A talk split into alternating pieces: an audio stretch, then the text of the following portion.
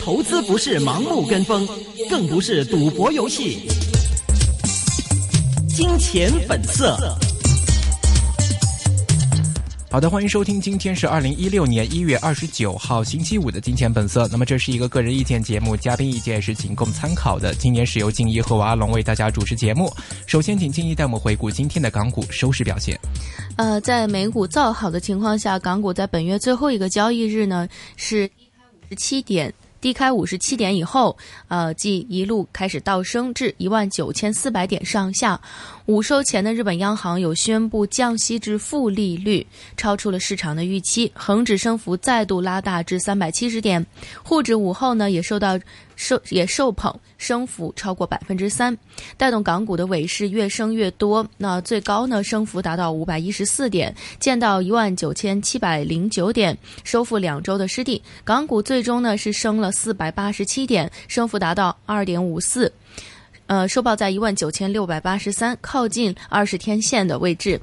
但是全月仍然是累计下挫了两千两百三十一点，跌幅达到了一个百分之十点一八。人行加码逆回购中见成效，沪指大涨了八十一点，涨幅达到百分之三点零九。报在两千七百三十七点，国指呢也冲高二十一二百一十二点，呃，升幅达到了百分之二点六五，报在八千二百四十一点。主板全日成交九百零五点六二，比前一个交易日急增了一百零一百五十点九亿，升幅达到百分之十九点九九。沪指的急涨呢，让中资券商来是呃有一个很大的提升呢，油股越升越急，中海。油飙升了一成，人行昨天有公告，将增加春节前后的公开市场操作场场次，同时扩大短期流动性调节工具、质押品和参与机构的范围。今天的人行再度放水，进行一千亿元人民币七天期及二十八天期的逆回购操作。本周净投放五千四百亿元，创三年的一个新高。A 股终于见到提振，沪指午后升幅再抢高。一众券商股急升，中国银河飙百分之五点九九，报在五块六毛六；中信证券、海通证券发盈喜，同时都涨了百分之五点五二以及百分之五点六二，分别报在十四块九毛二以及十一块六毛六元。另外有报道指俄罗斯愿意与油组讨论减产的事宜。那接下来更多的消息呢？让我们一起来跟这个国元香港首席市场策略研究员张浩涵老师来讨论一下。张老师你好。主持人好，听众朋友好。嗯，你好。很久没有和您聊了。这个记得之前跟您聊的时候，港股应该还是在两万一、两万二左右。嗯。现在在聊，今天好一些了。对，一下就好一些。这段时间就一下回到了一万九千多，今天好很多啊。呃，之前还有一万八的情况出现，现在在这样的一个一万八、一万九的这样的一个市里面，现在您对港股的看法怎么样了？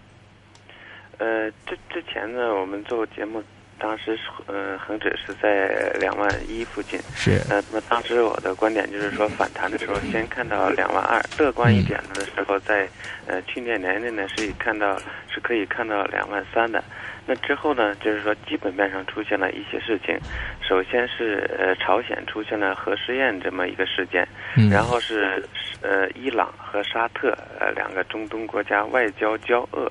呃，然后之后人民币和港港币这个汇率都出现了剧烈的呃波动，呃，然后外围市场美股呢也出现了大跌，在这些呃一些呃预料之外的或者这些事情的出现，那么整体上来看拖累了港股，那么经过一段的下跌，呃，在经过超跌之后，呃，卖盘减轻，呃，那么今天呢出现了一个呃大幅的反弹。呃，那么就今天的这个反弹来看呢，呃，目前还是呃暂时把它看作一个超卖之后的呃反弹回抽确认，呃比比较好。呃，乐观一点呢，我觉得这个呃这次这次反弹能够在下周把前一阶段的在两万零三百点附近的那么呃缺口呃能够回补。呃，但是呃，目前来看，这个反弹的高度不宜看得过高，呃，要等反弹之后，看看呃当时基本面有没有什么呃，包括港元汇率、人民币汇率或者国内的这经济一些基本面情况的呃一些变化，呃，以及市场情绪的变化之后，再做下一步的判断。嗯，其实这波这个下跌之后，大家的信心就非常弱嘛，因为这个之前一直守在两万零三百点。之后连这个点位跌破之后，其实没有怎么停歇的，就一路去到了一万八千多点。那么现在大家都在预测说，其实大家也知道预测到，就是说觉得这一期的反弹可能未必会有之前的呃表现那么好，但是反而另外一方面，大家预计说，呃港股的下差的空间可能还会更大。您预计的话，其实放长远来一些来看的话，呃，您觉得在一万八千多点之后的港股有没有机会再下市到更低的点位呢？如果更低的话，您预计的区间会去到哪里呢？嗯，两万点之下的这个杀跌呢，确实是有这个非理性的成分，呃，未必将来呢那个呃市场呢不会再跌破一万八千五百点这里，但是就这一段的下跌来讲，明显就是说市场上出现了呃恐慌的情绪，呃，一个是对港元港元汇率波动呃这个。预期比较悲观，另外一个，呃，就是对这个中国这个经济，呃，以及中国这人民币会不会出现大幅贬值，从而引发这个中国的资产整体的从外外外币的角度来呃来讲估值下降。那么这这一些在短期内这么集中的释放出来，造成了市场呢。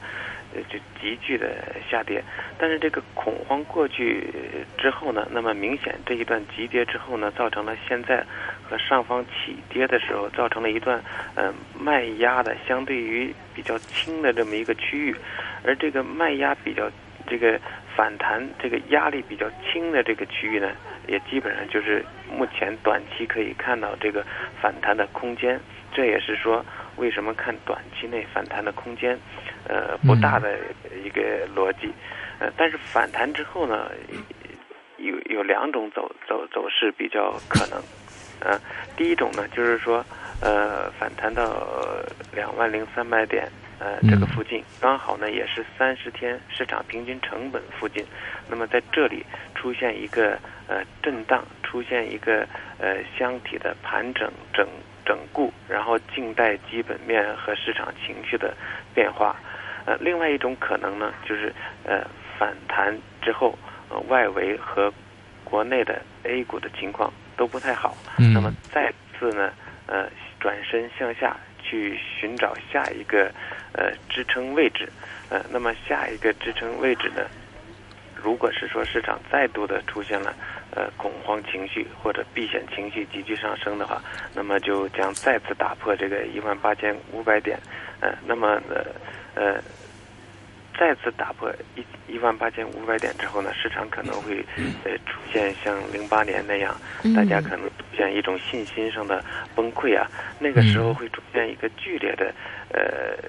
非理性的杀跌，就是完全和这个公司啊和这个市场的估值基本面完全不相关的一种杀跌。这杀跌过程中可能会带动一些被动的平仓盘出现，呃。那样的话，那比较悲观的话，可能一万七千点，呃，一万六六一万六千多点都有可能见到。当然，这是一种比较极端的极端的情况，啊，但是不能排除那种情况。嗯。呃，在呃目前来看，如果是说基本面上，呃，没有太大的呃利空出现的话，那么由于这一段的杀跌已经基本上把基本面的利空在这个呃有所反应。那么呢，我觉得，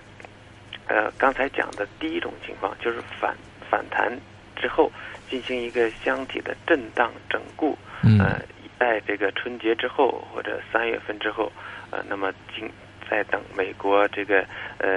是否继续加息啊，中国这个供给侧改革，还有人民币的汇率是否能够稳住啊，再根据呃。那个时候的市场的基本面，那么市场再做一个进一步的选择。是，呃，其实之前的话，这个从这个港币方面的突然的一个急剧的下跌，包括说联络到香港市场的一个外资的走资潮方面，都可以看得出来，其实外资在港股这边。不断是在撤资的。那么其实了解很多一些本地的一些呃资金呢，其实也在去一些债市啊，或者是买一些黄金啊，都在选一些避险的一些呃方向去走这个出路。那你看，其实如果说内地方面出什么事儿，包括之前离岸人民币市场有一些波动的话，中央还会出手来干预一下。但是香港这边其实说就是指望中资或者一些东西来救的话，其实也是不现实的嘛。就说现在目前来看是看不到说在港股有什么呃苗头啊，或者是现象说可以吸引到呃那些重磅的资金继续回来炒热到港股方面了。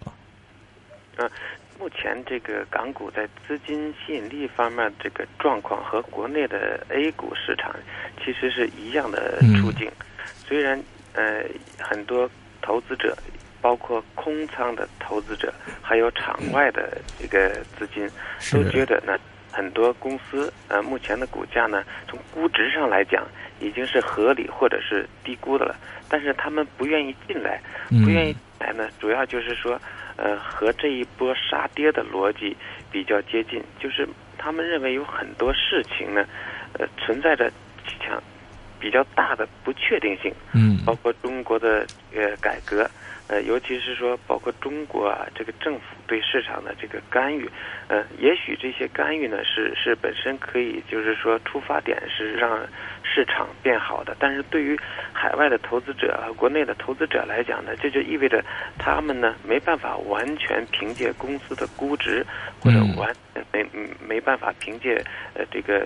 图表上的走势，呃来来进行这个判断和决策。那么在这种不确定性很强的情况下，那么他们就干脆采取了一种呃避险的这么一个策略，呃，那么大家集中的在一个阶段避险，那么就会造成了他们抛售的时候市场急剧的下跌，他们抛售之后在观望的时候，市场即使出现反弹，在成交量上也不活跃，反弹的力度也不会呃很大。呃，所以这个呃，这是一个市场也是运行那个规律，嗯，越跌的时候呢，买盘越少，然后越涨的时候呢，市场热情呃越高，嗯，就香港来讲呢，嗯，我觉得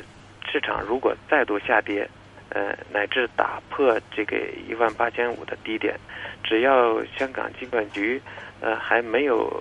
认认为它能够引发香港这个系统性风险的时候，我想香港政府都不会呃不会进干预。另外，从这一段港汇的变化来来看，还没有还没有触及到那个呃呃弱方保证的那个，对对对，嗯，所以对现在的市场呢，呃，如果是说比较稳健的资金，嗯，可以等待右侧的。机会，OK。那我们再看一下这个，就是收回一下到这个内地市场，刚才有聊到说，呃，您觉得就是在资金上他们有点相像的地方，像今天这个。呃，A 股呈现了这种深 V 反弹吧，从昨天到现在啊，呃，表现应该说是挺不稳定的。那紧接着就是说，日本央行出现了这个负利率这么一个挺令人意外的政策，在未来一段时间，人民币会不会受到的压力非常大？您觉得就是说，呃，之后的这个 A 股像这种不稳定的现象是还是会持续吧？呃，还是说您有一些什么样的这个呃观点？嗯，我的观点还是倾向于就是说，呃，这个。不确定性目前仍然是呃很强。拿日本这个意意外的呃实行呃负利率这个来讲，呃可以呃包括日本可能接下来会加大这个 QQE 的呃力度。那么日元那个贬值，如果是说从日方日本的角度来讲，呃它只是为了刺激自己的经济啊或者出口啊，呃那么呃这个。从它本身来讲，似乎无可厚非，但是对中国的影响相对会比较大。呃，因为呃，最近几年，日本呢，在这个呃中低端的制造业方面，呃，还是进行了一些产能的恢复。呃，那么它的中低端的制造业这一块，跟中国的制造业这一块，